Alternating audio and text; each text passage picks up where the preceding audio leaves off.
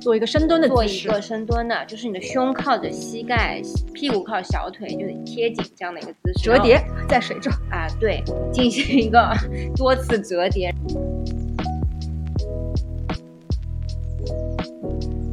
就是我们知道，我们知道那个农夫山泉就是在千岛湖那边的嘛。啊，不得不提农夫山泉。然后你知道吧，我们就是掉到水里，难免要喝几口水的。那可能静喝的比较多，那但是我们都是喝了。像说礼貌，然后就是它真的很甜，就而且不是是不是我们俩说，对，一船的人都说很甜，就是每个人都喝了啦。就大家有机会的话去尝两口免费的农夫山泉。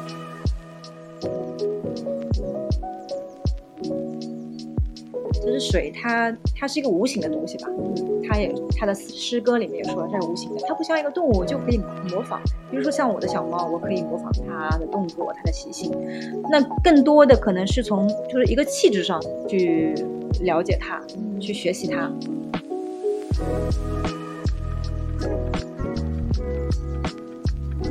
首先，它是不会被任何东西摧毁的，对吧？你看，你刚刚说到抽刀断水，水更流嘛，你没有办法把它砍断，没有办法把它弄破，它始终是水，哪怕把它蒸发的它到天上去还是水，它永远都是保持自我的。好，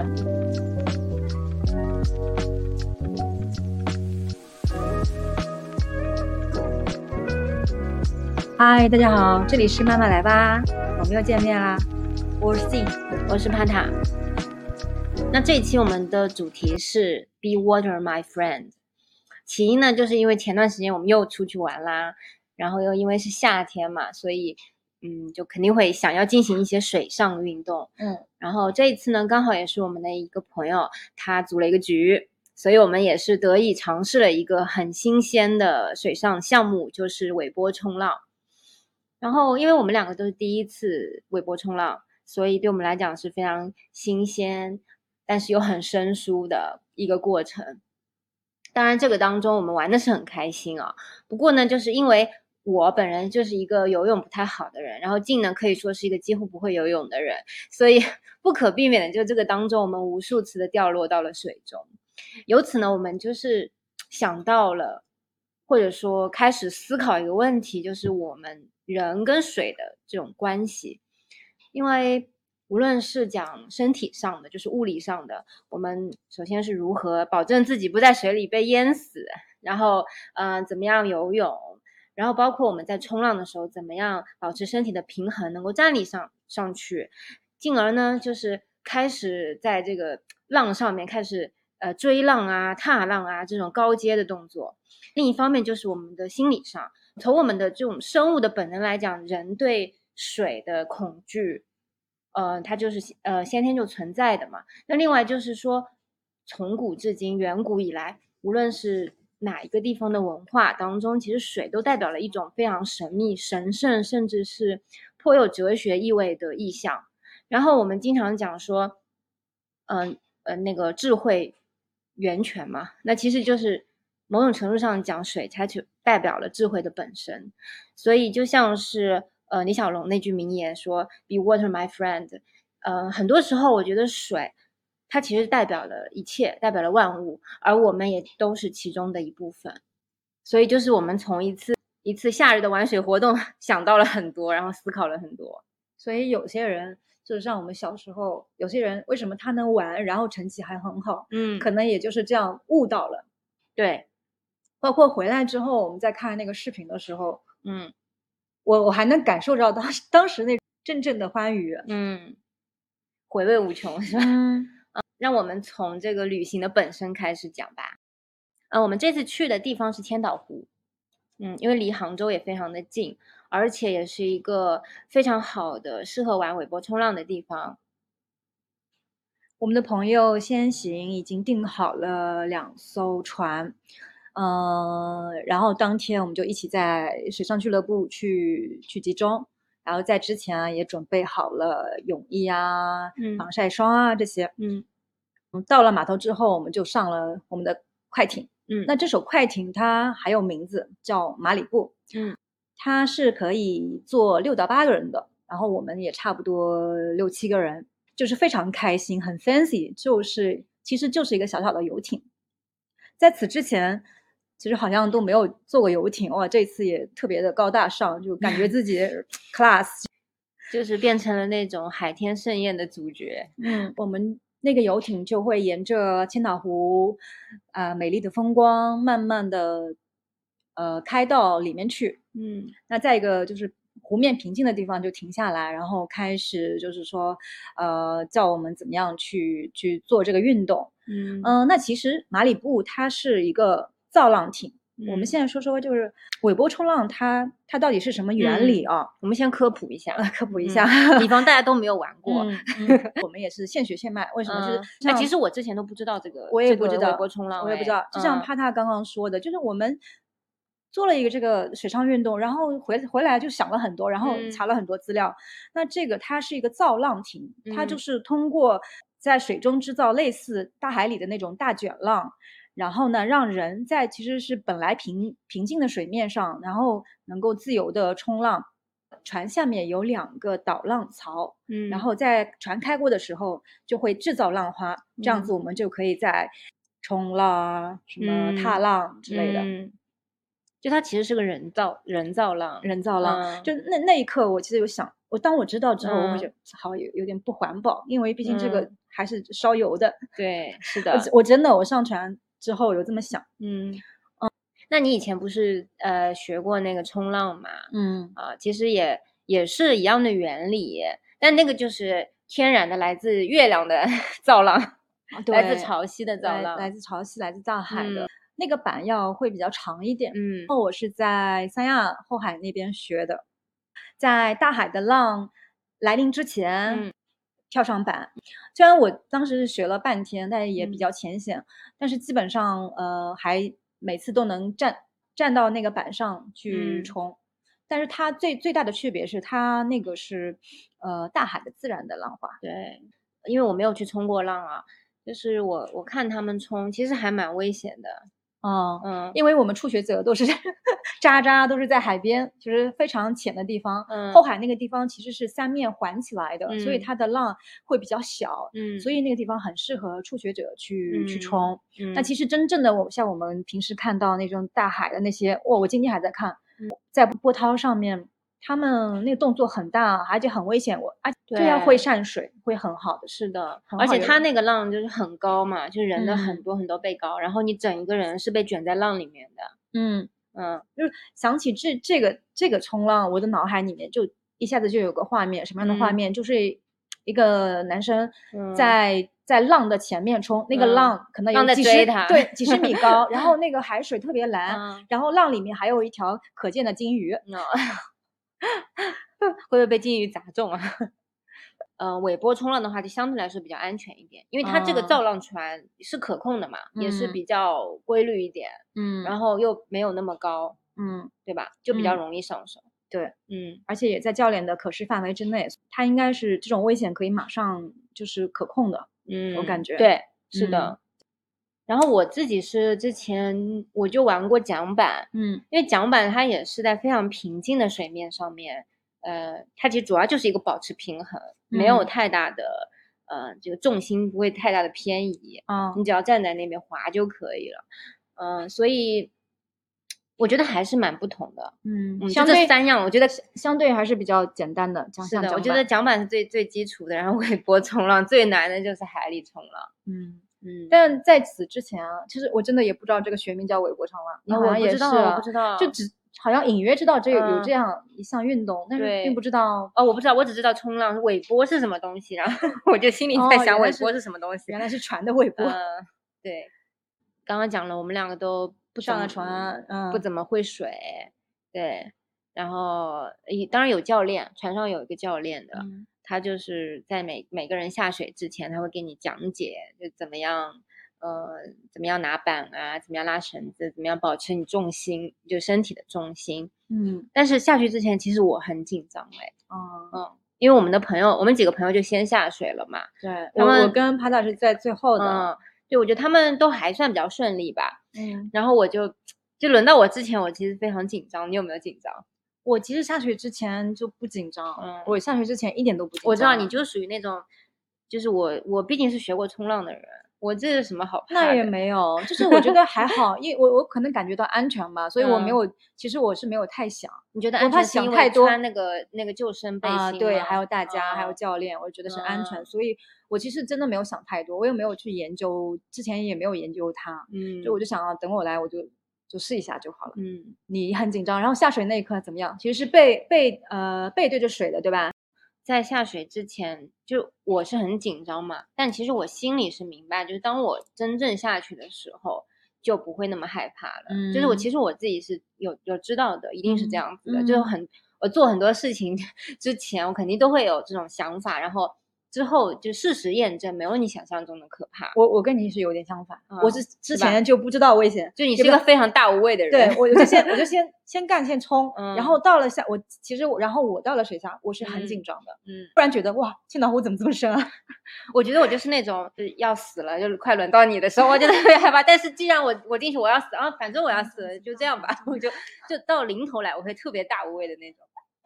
我跟你之间我是先下去了，我觉得嗯算了，早死早超生，就这 这种感觉，抱着这样的心态我就下去。然后我觉得可能我恐惧的另外一面就是就是一种生物的本能嘛，因为嗯我自己不就游泳不太好，我从来没有在这么深的这个湖里面游，就是水域里面游过泳。嗯，然后就是一种自我保护机制嘛，就觉得还是就是危险，就是大脑里发出了警告，说这个这个是个危险。是的。那你嗯说如果就是一个人非水性非常好，他会嗯游，他会不会不会害怕？就像我们那几个朋友，他说啊我要跳我要跳进去，所以你知道吗？啊就是跳了为什么交通事故里面很多都是老司机？为什么嗯游泳的很多溺水的都是游泳很好的人？这句话是这样，淹死的都是会水的，嗯呃，修车的都是都没有好车。就所以说，这就 就是说，嗯，有时候你你自己的一项技能反而给了你一种一种盲目的自信。嗯嗯，所以就是很多时候就是这种潜这种潜意识的这种警告也是在保护我们自己嘛。但是理智又告诉我没关系，我穿了这个救生服，然后我哎，我记得我就一直在问那个教练，我说这个救生服就是不会游泳也会浮起来的吧？就是真的吗不不会淹死的吧？我就哦跟他说确认了非常多遍，然后他他说是的，是的，然后我才嗯很放心的我就跳下去。哦，然后我下去之后，教练就是给我讲课，我就讲解动作我就非常认真的那种好学生这样子，一脸专注的在听。就他首先呃是有一块冲浪板，这块嗯板呢就比较短，也比较轻，它就是比那个。冲浪板，我觉得是冲浪板多少二分之一嘛，三分之一，三分之一嗯大那个概就板很长这么大，然后嗯很轻，然后你就是要做的是，哎，它浮力它也是很轻，所以有浮力嘛。嗯，它有浮力嗯，，它你要做的就是在水里面把身体做一个深蹲的做姿势一个深蹲的，就是你的胸靠着膝盖，屁股靠小腿，就是贴紧这样的一个姿势。折叠在水中，啊，对，进行一个多次折叠，然后呢，把呃把双脚放在这个板上面，然后同时呢，你的手要抓住这个教练给你的就连着这个船的一个绳绳子的把手，以及你还要抓住你的这块冲浪板，嗯，然后这个时候你的准备工作就做好了，就全部做好了，剩下来就交给他。嗯，然后他那个教练就会让这个船开始开动，嗯然后这个开动的目的呢，就是让这个后面的浪开始起来，但嗯是速度不会非常的快。然后这个时候，教练就会，嗯、船达到一定速度的时候，教练就会让你放开手手上的那块板，然后慢慢的开始把你从水里面拉上来，也就是说，嗯。让你能够从一个呃跟水面平行的角度，就是拉到你垂直于水面的这个这个这个角度嘛，然后你就可以嗯。踩在那个板上，然后嗯。这个时候你的人是还是蹲在那个板上的，对，千万那个时候千万要不能起来，一定要蹲好，嗯，蹲稳了。然后手上也是拉着那个绳子的，然后这个时候教练就会说让这个船开得更快一点，这个浪就起真正的浪就起来了嘛。随着这个速度的加快，嗯，你要做的就是一是听从这个教练给你讲的，放掉一只手，然后呢就是站起身来。那如果一切都顺利的话呢，你就是可以在这个浪上冲起来了。嗯啊，然后新手的话，基本上，嗯、大概四五次，五六次，尝试四五六次的话，就基本上能站起来。然后我也是到到第五六次吧，才慢慢找到就是我的身体应该保持在怎么样的重心，然后以什么样的姿势，然后呃以什么样的时机开始站起来，然后开始冲。呃，所以我我最后也算成功吧。虽然我我在看那个视频的时候，感觉自己嗯非常的紧张，然后身体是很僵硬的，但是还不错啦，至少站起来就比我预想的要好很多。嗯嗯，你是不是有预想过站不起来？我对我就想我这种体育渣渣，我估计也不太行，所以我对我自己的预期非常的低。你看，你还不了解自己。我没想到，真的还是挺开心的。然后我是最后一个下水的，就他们一轮都玩完了，然后下下水之后，我其实是蛮紧张的，因为我不太会水。嗯虽然之前学过，但现在忘差不多。第二个本身就是像你说的，就是人与水就是有一种自然的恐惧。那我但我在水里适应之后，就起来之后，结果第一次掉落之后，我是被呛水了，所以这样我导致我更加的紧张。平复那种心情，就是平复那嗯个呛水的那个，就是让我能嗯正常呼吸，就那个时候是比较难的。嗯，所以我第一次呛水之后，就是会更加紧张一点。哎，而且人在水里面的时候，就是被呛，就是你不太能够缓解这种很很难很闷嘛，那时候就会很闷，对，我要很很用力的咳嗽。对对，我有咳，嗯然后还要平复我我刚刚下水的那种陌生的那种感觉。嗯所以前前几个来回，我基本上是在适应这种状态。呃，就几乎每次都呛水，我也奇怪了，我、嗯我我我居然就是忽然跌落的时候，我不太嗯会去憋气，所以我觉得这个让我就非常的奇怪，我也奇怪，嗯不，知道为什么。就是我不知道大家怎么样，就是就我个人的经验而言，你如果掉到水里的那一瞬间，人的本能反应一定就是会憋气的，那我可能觉得，哎，我有救生衣吧，救生衣跟憋气并没有关系，好不好？反正就这样嘛，就是试嗯了好几回，试了大概六嗯七八回，嗯六七回之后，嗯、我我我可以稍微站起来了，但是每当就是说正要站起来的时候，嗯嗯，我的我拉绳子的那个手嗯就是嗯没有伸直，就是我还是在跟他对抗。嗯以船头的话，就是船的左边，哦，左船的左边。嗯，那以我自己的话，也是我的左边，对吧？嗯啊、我们冲的左浪，整个人是呃左边往前的，呃，需要拿游艇的那个绳子也是左手在前面的，所以我要松嗯掉我的右手。但是我平时可能就是右右前，我以为是正常的，都是右右边有力嘛。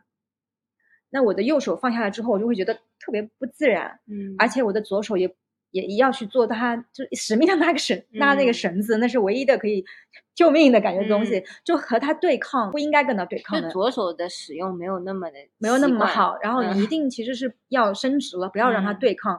这个绳子只是微微的牵引你而已。如果你嗯跟它对抗，你在水里其实就不是一个重心平衡的了，你是有点后倾的。嗯，所以我在后来的好几次都是呃太往后了，身体太往嗯。后了，然后可能核心也不是很稳，所以就呃落到后面，再落到后面，然后又加上呛水，后来我就就真的没有站起来，嗯。不好意思。然后呃后来我就跟教练示意，我说就就带我上去吧，嗯。就就这么美的湖水，有留个遗憾也可以的，我就给自己下了个台阶。嗯。嗯，反正就是后来我是觉得，就是因为我每次落水都是都要呛呛水，所以这个可能是我在水里比较难克服的一个一个地方。首先你其实蛮怕水的，嗯然后呢你又呛水了。嗯然后这个就是一种恶性循环，你就会更嗯加的紧张和害怕，而且你会、你会身体就会很担心下一次落水被呛到，所以就更紧张了。哎，当时还没想到这些，嗯，但是潜意识可能会有这种，也许吧，我当时没有想到这个，我当时就是后来我我我是更好的，我是嗯更放松的。其实我嗯当时感觉自己很放松，很放松，只是我的身体不放松，就是嗯我感觉我的脑子就控制不住我的身体，嗯然后再加上就是呛水，就是仅仅这个呛水这个环节。嗯，所以最后就就失败了。我们好像都有小时候掉跌入到 水中的那种经历。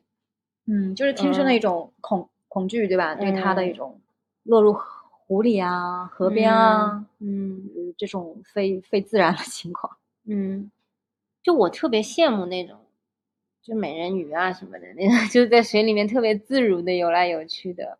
嗯，我记得我小的时候学游泳，我妈给我报了游泳班，就连续两年的暑假。嗯然后上的第一节课，我印象非常的深刻，就那个教练把我抓起来，一把抓起来，直接丢到水里，非常的粗暴。你肯定呛水了那个时候。，对，那肯定呛水。嗯然后就他就是让你自己找到自己的一种，因为人不是呃有有游泳的本能嘛，就在妈妈嗯肚子里都在 羊水里，然后就是你要找回你这个你这个这个人类的本能。这我我不行的，有的人好像就是说把你丢在水里，你无论如何你哪怕狗刨你总能刨两下吧，然后我就会沉下去那种。嗯然后我就学了两个暑假，第一个暑假我学会了，呃，浮在水面上，就憋嗯气嘛，在水里憋气，浮在水面上或者躺在水面上。第二个学期我学会了蛙泳，但是这个蛙泳就是无法换气的，我可以一口气憋着，大概能有五米，然后 就没有了。我大概就学了两年，竟然就是这个成果，我真的是对自己非常的失望。那后来再学了。没有，后来就没有再学，后来我就长大学成才了。嗯当然游的也非常的差，就是我不太敢在深水里面游，我感觉就在嗯水里面我是不太能控制自己的呼吸的，就是呃，就整一个身体就无法达到一个非常舒适的状态。嗯，这是肯定的。就我我学游泳也是前两年不久，嗯就特意为了学游泳，因为很羡慕别人会游泳。嗯其实就这种羡慕，我觉得也是就是本来人与水的一种亲近的感觉，就是渴嗯望的一种感觉，嗯就是这种感觉带领我去学游泳，然后我就去报了游泳班，就学了。学了，其实第一第一节课是憋气，其实我觉得我憋的还挺好的，就是包括到水下克服对水的恐惧，然后开始憋气，然后游泳游泳，啊、也学的七七八八了。但是最主要的问题也是不会憋气，如果一憋嗯气就往下沉，然后我通常是一口气游个五米十米，好、嗯，对，就没有了。嗯，那我还还记得跟我一样。嗯，我还记得那时候我刚学会之后，我还经常早晨早上去游泳馆去去练习。嗯其实那时候也也能游一点，就是嗯也是不敢去深水区。嗯嗯、但是后来有好好几年就是没怎么游之后，就渐渐这种感觉又又都没有了。哎，说明就没有真正的学会，对呀，就真正的学会，就像就像骑自行车一样的，哪怕你十年不骑的，还是会骑就就不会了，就像嗯开车一样，就是哪怕你十年不开，你也会开。就是你没有完全的掌握这门技能。对，还是没学呃会。但是其实有的人怕水，呃，不仅仅是因为会不会游泳的问题，嗯，就是会担心有一些不好的阴间的东西，对不对？嗯嗯有啊，就是我我在我在里面的时候，因为就是我刚下去，感觉到感觉嗯到这个千岛湖的水，这凉这嗯润嗯啊，这清甜，但是嗯呢又感觉这深。哎，清甜这个，等一下我插一下，就是我们知道，我们知道那个农夫山泉就是在千岛湖那边的嘛，啊，不得不提农夫山泉。然后你知道吧，我们就是掉到水里，难免要喝几口水的。那可能净喝的比较多，那但是我们都是喝了你这。样说礼貌吗？然后就是 它真的很甜，就而且不是是不是我们俩说，对，就一传的人都说很甜，就是每个嗯人都喝了啦。就大家有机会的话 去尝两口免费的农夫山泉。嗯嗯。嗯哦，呃，在我们去千岛湖的路上，其实也风景也很优美，嗯，呃，然后还经过了农夫山泉，后来经过我们船上其他人员、商务人士人员的普及，嗯呃，农夫山泉的老板是全国首富，嗯，嗯，的确在这样这样美的地方做大自然的搬运工呀做做做水就这么厉害。嗯。所以我们刚刚说到哪啦？哦，我们说农夫山泉有点甜，然后有对有点有点甜啊、然后这个千岛湖有点深，然后我在嗯想，不会有个水下怪兽，然后把我 咻一下就是就是一秒钟，就是零点几秒钟我就嗯没有了，然后嗯你们船上所有人都没有看到，教练也不知道去哪里找我。好嗯了，那我就拜拜 goodbye。就是那种呃乡村水怪传说，我觉得嗯。不是都市传说，是乡村传说，就是有很多人都是丧命于这种水怪、水鬼的纠缠。嗯，反正在我小的时候，嗯。我我听我们爷爷那那边讲话，小时候小嗯。孩子、他们大人在讲话，他嗯。们经常讲这个故事，对吧？我们那边？就是那嗯。时候也会发大水，嗯。然后就是说，哎，几十年之前谁嗯。发大水的时候，咻一下就没了，嗯。就是被水鬼水鬼逮走了呀。嗯，对啊，嗯，就是而且水鬼抓人的时候都是从下面慢慢慢慢靠近，然后抓住你一只脚就啪把你拖下去，是不是？神不知鬼不觉，然后人就没了。反正人就马上没了，你根本找不到他。哦，后来找到他的时候，就是也是一具浮尸，就是溺水而亡，就是嗯七孔里面都是泥，嗯都是污泥，就嗯一般是这样的一个结局。好吧，我我刚刚我就嗯想到那一刻的时候，我也没敢太深入，太深入，嗯我是我觉得我肯定不行了。啊，然后还有一种就是类似于那种河神，就不是很多地方就是说发大水之类的，就是嗯河神发怒了嘛。那你对要记的都是那种什么童男 童女之类的，对吧？嗯民间嗯，外民间置，民间有很多这种民间故事。嗯嗯，所以其实因为千岛湖很大嘛，你在这嗯个湖中间，就是不要说我们有这么多人啊，我们就不免生出了 这种嗯恐惧。我们那天租是租了两艘的，但是因为嗯它这个冲浪的话，呃，别的小小的浪其实都会影响这个尾波的浪，嗯所以一般另外一只游艇的话，它会相相相距我们那个船会比较远一点，因为它会相互影响嘛，嗯，就是会影响那个浪的。包括一个小小的摩托艇，我在其中一次失败的经历。我在其中一次经历当中，嗯旁边有个摩托艇过来了，嗯，我后来就影响就没有能站起来，然后教练嗯说，不怪你是，是那个摩托艇就是把这个浪就破坏了。然后你心里就就没有那么那个了，自责了。嗯还好，没关系，就是失败就失败嘛，嗯对吧？那没什么，嗯然后就说到这个失败总比成功多。就是说到失败这个事情，因为嗯嗯、就除了你之外，我们所有人都站起来了。嗯就就是我代入一下你这个视角啊，就是嗯。如果大家都能做到一件事情，嗯。但只有我没有做到的时候，你会不会觉得有一种很焦虑或者很很呃很失衡的感觉？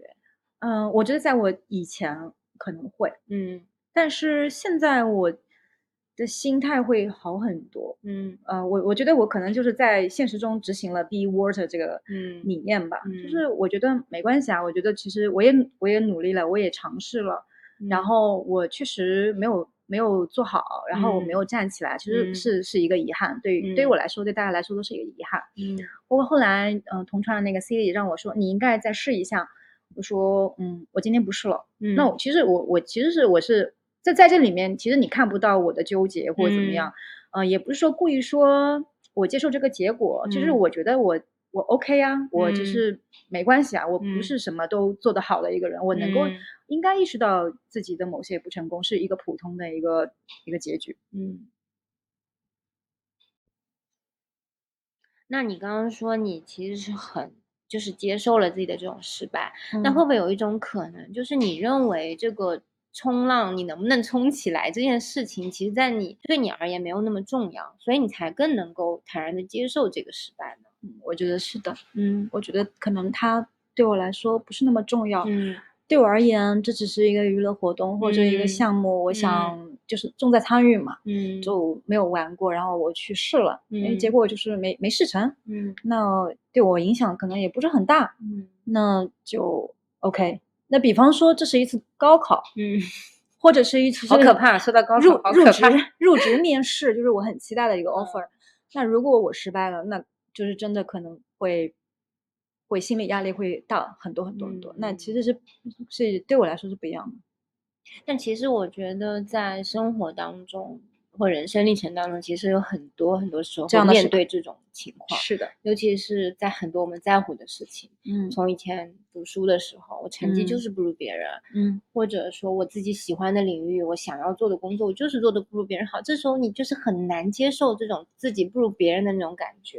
嗯就这种失衡感觉，我觉得这是很难去克服的。甚至有的时候，我们讲，我觉得吧，就是很内心的那种黑暗的角落会，它会滋生出一种嫉妒，一种恶意的东西。其实，嗯，就是我觉得还是蛮影响人的这种心绪的。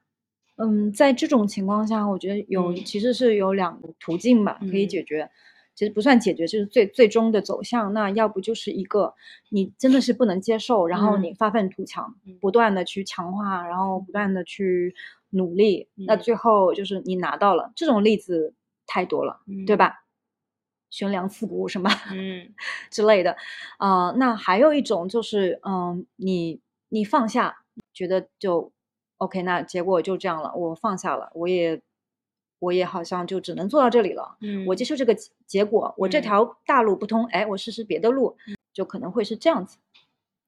嗯，对，就是那你刚刚说这两个方面嘛，那我觉得嗯。第一个方面，呃，当然你通过努力得到了，就当然这是最好的结局了。嗯。不过我觉得还存在一种嗯。情况，就嗯是。努力了也没有别人好，啊或者是努力。了你还是做不到，就这种时候是你你最不想面对的。嗯，嗯是你已经没有办法通过 其他的任何方法去弥补，然后这种缺憾、缺失，就是这种失望，就是是我觉得真的是很彻底的。然后第二种，嗯，就是你放下了这个，你就觉得在别的地方，呃，你在发挥自己的长嗯处嘛。呃，我这方面不行，我另外一方面厉害，就嗯这其实是一种追求一种自我评评价、评估的一种平衡。就是有时候说那个一点就是找补嘛，嗯那问题有时候就是这样子的嘛。对就我是东边不亮西边亮，就是可能这就是安慰在某嗯种方面失败的一种哲学吧。所以我就想到说说平衡这个词，我觉得平衡感是一个人很重要的一个心理素质的一个要素，就是你你保持你的心理健康，最重要的就 就是你有没有做到心理平衡。就有时候哪怕我觉得是自欺欺人一点或者怎么样一点，就是嗯如果你一直在看着你自己不好的那一面或者是弱点的那一面，就是你会一蹶不振，真的。嗯你就感觉无法，就其他可能你做其他事情也是会被影响的。嗯。嗯那如果你遇到这样的情况，你会怎么办？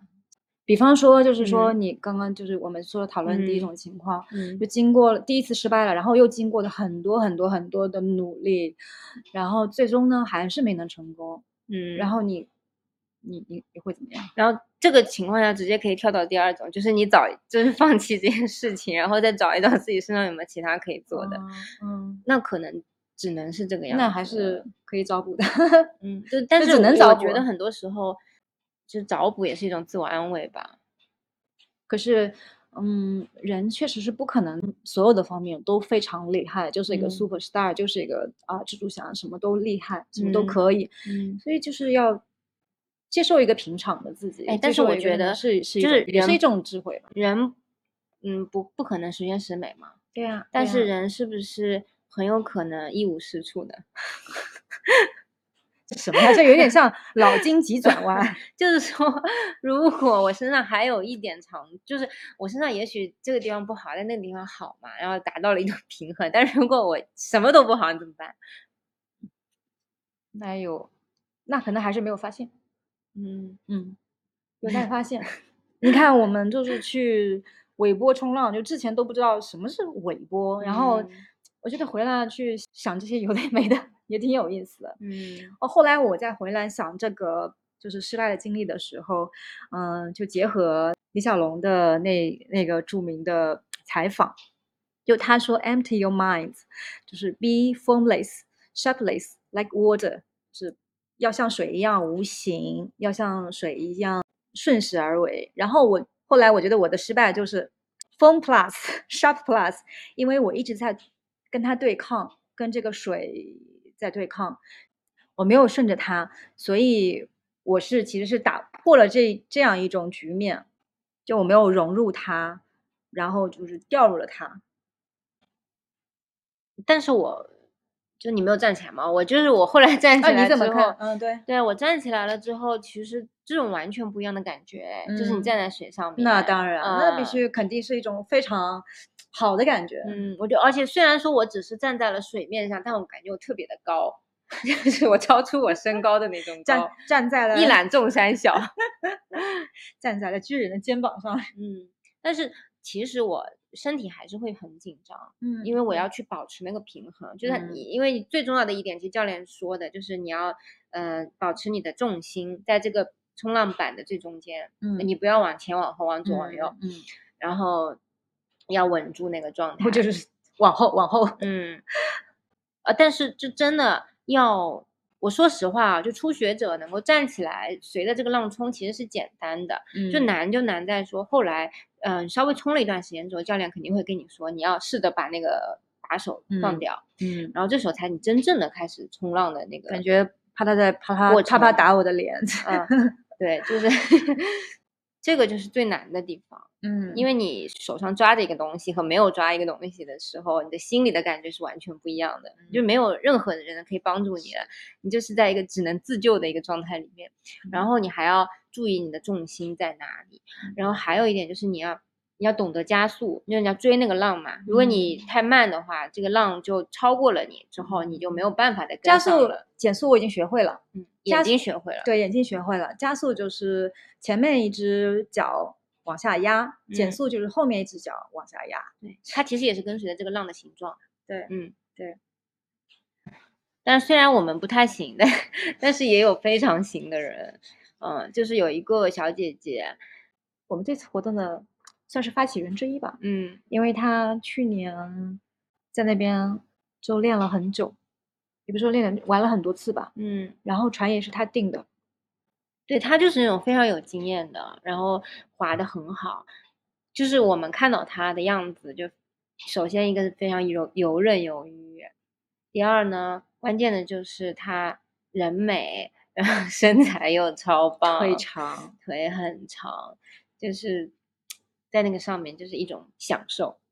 嗯，我觉得这一次就是特别幸，不能说幸运吧，我觉得特别好的一个呃一个点，就是因为一，就是因为他，我觉得看到了，嗯，尾波冲浪或者冲浪运动最美的一种一种境界，就是他嗯。整个人在水上从水里起来那一刻，我是感觉的优美，就像美人鱼一样从上面出来，自由自在的冲浪，而且他顺着那个波，就是很有节奏的。在一起冲的时候，他还请教教练很多问题，就是教练还教他怎么减速，怎么呃加速，对吧？然后怎么在浪最高的地方去冲，然后他学的也很好，就还是还很轻松，嗯，中间还拿着啤酒在那边一边喝酒一边一边冲浪，就整个画面就是完全是一种美感，不是我这样的失败者啪一下掉下去，就 就感觉就是是两两个境界。嗯，所以他就是完全的融入到了这个水里面，他成为了这个嗯浪的一部分嘛。成为了这个水的一部分。嗯，就所以呃，视觉上也好，还有就是我我觉得他自己冲的过程当中，肯定也是感觉到非常的丝滑，很舒服。嗯，嗯还有就是说，它要落水的时候就特别优美，浪渐渐的跑到他前面来了，然后他就是人整个是直立的，慢慢掉入水中的，然后那个板慢竖起来，就感觉跟嗯，啊，那那刻我看他冲浪，我太享受了。那我还是多看看他冲浪比较 舒服。就是我觉得一个人在某一个领域里面，就他他有非常呃专业的技能和展现出来非常熟练的这种这种能力的话，就是会会觉得他更美了，更帅了，嗯，就很有魅力，很有光环，就整个人在发嗯光。所以我觉得他就是那种在水上的感觉，真的就是 be water 了，嗯嗯嗯，完全和水融合在一起，嗯。就感觉他是在水里来的。所哎，所所以我不知道，就是说要练到这样子，那可能呃还有比他更好的也，有很多嘛。就是说要多少次的练习能够到达这种程度？看天赋吧，对我这嗯种可能要充年卡的，可能要学个几年吧。可能别人只要三天。天，我觉得真的有天赋这一说的。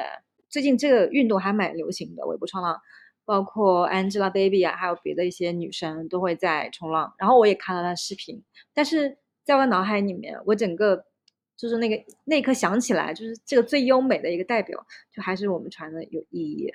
嗯，真的我觉得因为他们是亲眼所见，他们就是被比他就冲的都优美。嗯，所以要达到那种境界，就无论说是冲浪吧，还是你自己嗯的生活当中，就是这是一种真正的松弛的感觉了，对吧？就我们就之前一直在说松弛感嘛，就你到达那个那个状态，嗯，是真的松弛，嗯，反正我在水里，后来我是觉得我也没有什么紧张的，我就是觉得我我的心态是松的，但其实我的身体是是紧的，其实是没有人是叫什么？人人魂 统一，嗯。就是其实没有真正的做到松，或者是放松，或者是真正的信任水，真正的信任我的教练，真正的嗯。信任自己。所以，呃，我们刚刚在讲李小龙的这段话嘛，他后面还讲说，呃，把水放到一个瓶子里的时候，水就变成瓶子的形状嘛。嗯那他把它放到一个茶壶里的时候，它就是一个茶壶的形状。就是你要去适应各种各样的环境。对，嗯，要顺顺势而为吧，可以嗯这么说。对就是那你觉得这个话就是在现实生活当中有什么意义，或者你觉得怎么样理解这句话？我怎么理解 be water？其实，在我们去尾波冲浪之前，我是没有想到的，就是我嗯可能真的没有去想过这个问题。嗯但是我很庆幸我们去玩这个，嗯虽然失败了，但是我想到嗯这个问题嗯了。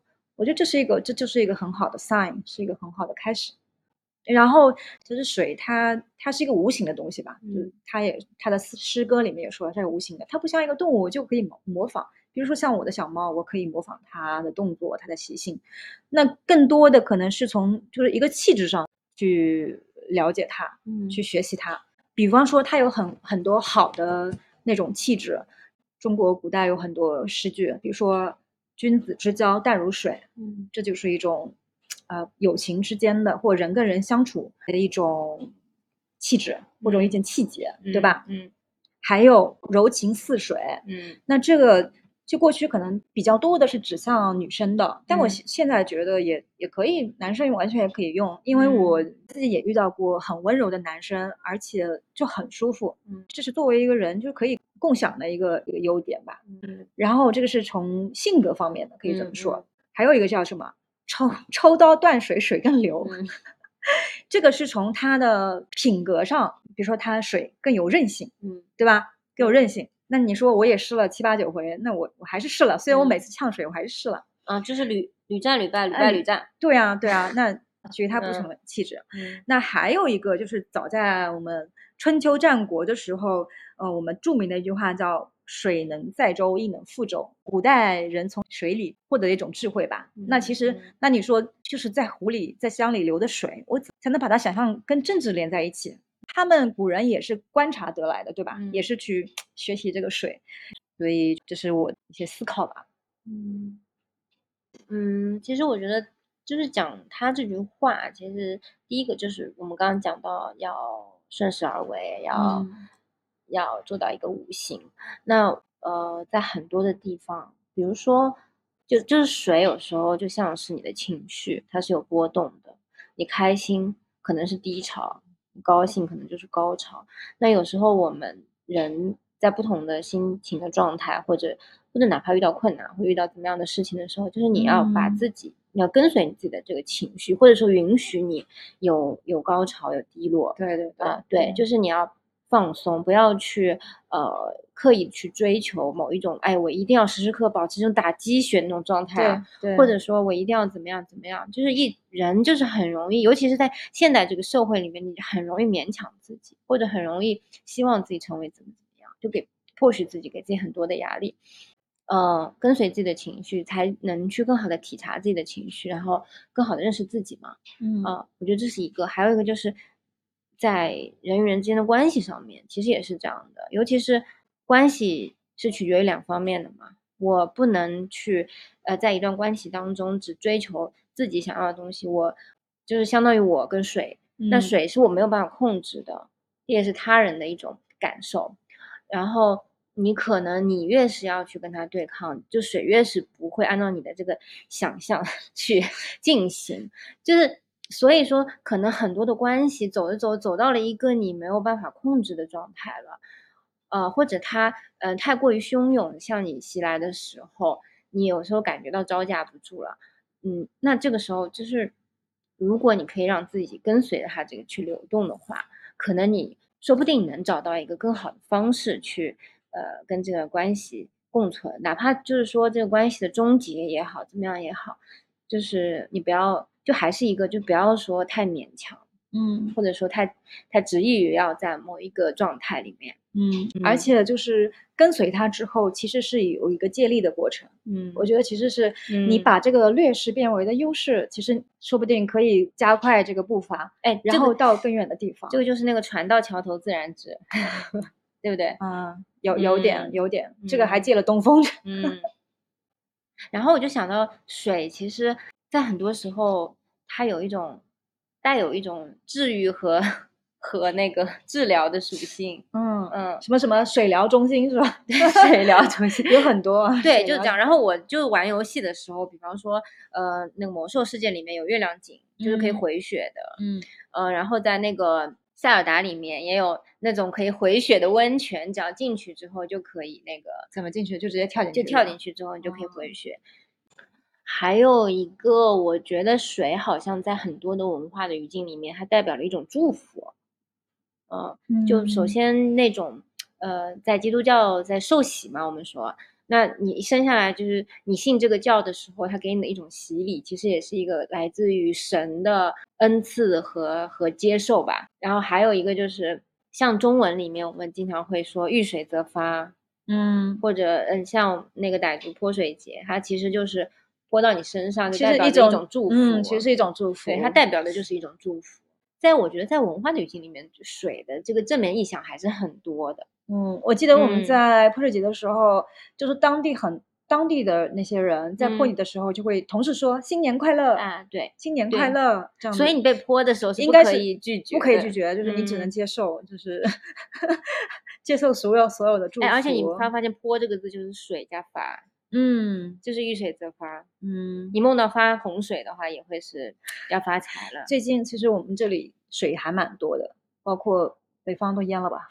嗯，北方比较多，我这两年我江浙一带也有的，就是我们认识的几个工厂就有发愁说半更半夜在抢救货物，嗯然后下面就是共友就会评论啊，陈总你要发了，嗯，对，吉就是祥话。就是对，嗯，嗯然后就是说到李小龙那段话的最后一段嘛，他说 “Water can flow, or it can crash”。嗯其实就是说，前面我们讲你要适应各种环境啊你要顺着它顺势而为啊。但其但是你不能仅仅把它理解成为一种躺平或者彻底的佛系吧，对不对？对，嗯即是就是还有一点 很重要的，就是水是它它本身有非常大的一个呃保有自我的能力的。呃，首先它是不会被任何东西摧毁的，对吧？你看，你刚刚说到抽刀断水，水更流嘛，你没有办法把它砍断，没有办法把它弄破，它始终是水，哪怕把它蒸发着，它到天上去还是水，那永远都是保持自我的。好，感觉很强大，像、像嗯一种游戏里面的武武力。武哎，这个就是说那种叫什么？呃，你看似很弱的，其实它是最强的 BOSS。对对、嗯对，嗯，还有就是，我觉得这是水，其实它的力量，比方说什么海啸啊之类的，像哪怕钱塘江观潮，就每年 要要死那么多人，其实嗯水的力量真的是无穷的大。所以其实说是呃，it can crush，更代表的是一种力量，或者是你能顺势而为，利用这个力量去做更嗯多的事情，这是代表它另外有利的一方，嗯对吧？然后就是，呃，也许你在遵循着一些社会的规则，比方说你你在一个工作的环境当中，你在这家公司，可能你你那个公司代表了一个 bottle，你就是一个水，你就在里面了。你成为这个其中一部分，但是有些时候，当你觉得这个工作或者整个哪怕是社会制度啊之类的上面，你觉得有不合理的地方，你觉得有不对的地方，呃，你不能去所谓的顺应它，就你不能在一个你不认同的一个规则和观念里面一直去，呃，就是违心的去遵循它。所以说，为什么就你你保要保持自我，保证保持自己的力量啊、呃？当你被放到了一个不合适的地方，或者说你感受到了不舒适的东西，你一定要记得，你还是拥有那份呃做自己的那个能力的。比方说一个杯子，你把水倒进去，但是你倒不下了，你不能说我挤一挤再倒进去。就好像你空气可以压缩，什么可以压缩，但我的水我放不下，就是放不下，我就是要满出来。就人有时候还是要有一点那种个性吧，我我这么想的。嗯，哎，如果那你觉得就下一次还会不会嗯去韦伯冲浪？好像上一次其实我们结束的时候，大家还约着嗯 在在秋天彻底结束之前，就嗯是水温还好的时候，要再去玩一下，再去嗯千岛湖玩一下。当然也没有约一定是尾波冲浪，哎，不过我觉得我的终极的愿望就是可以在大海里冲浪。嗯，嗯，谁不想呢？我也想。哎，但是我在想，尾波冲浪如果很厉害的话，应该在海里冲浪会更简单一点吧？嗯，但是我觉得这两个东西，因为毕竟板不一样，而嗯且它浪的感觉可能都不一样，还是嗯肯定会有帮助，嗯但应该是两，可能还是稍微有点区别。嗯，然后我的终极愿望是什么？就是关于对水的美好想象和和最想成为跟他那种美好关系的这个结局是什么？就是在一个非常高大的悬崖上，我一头跳进去，嗯，这就是我对水最美好的想象。纵身入海。嗯嗯，嗯，就所以这最重要的一点就是克服对水的恐惧，对，然嗯后、然后成为他，成为他的一份子，和他嗯就不分离。嗯成为一条美人鱼。嗯。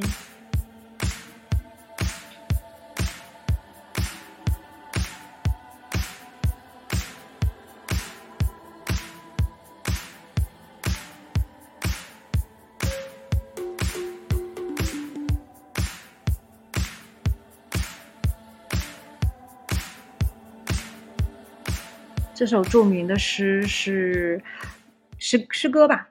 就是我觉得它不是一个诗歌嘛，不是啊采访，就是他随，就是他自己这随便说的。那嗯我觉得我我可以，我可能是把它理解成一个诗了。嗯就我觉得它很优美，我在想他呃如何能够悟出这些东西。后来我还去去看了一下，这个采访时间是一九七一年，就大概嗯他三十岁的时候。我觉得他还是这种身上的反差感还挺强的，因为他自己是一个非常 tough 的人，就是很很强的那种人，对吧？但是但是他讲出来的就对他是水，，就是最柔他讲软的出东西。柔柔柔情似水，又很嗯富有哲理性的这些东对西，他其实有那种超有魅力啊！那种传统，我觉得怎么说呢？我爱上了他。啊，对啊，我有一年就特别迷恋他，然后就看了他很多很多电影。嗯，是的，好厉害，好厉害。嗯那我们这期就到这里吧，嗯，谢谢大家的收听，我们去研究李小龙了，下期再见，拜拜拜拜。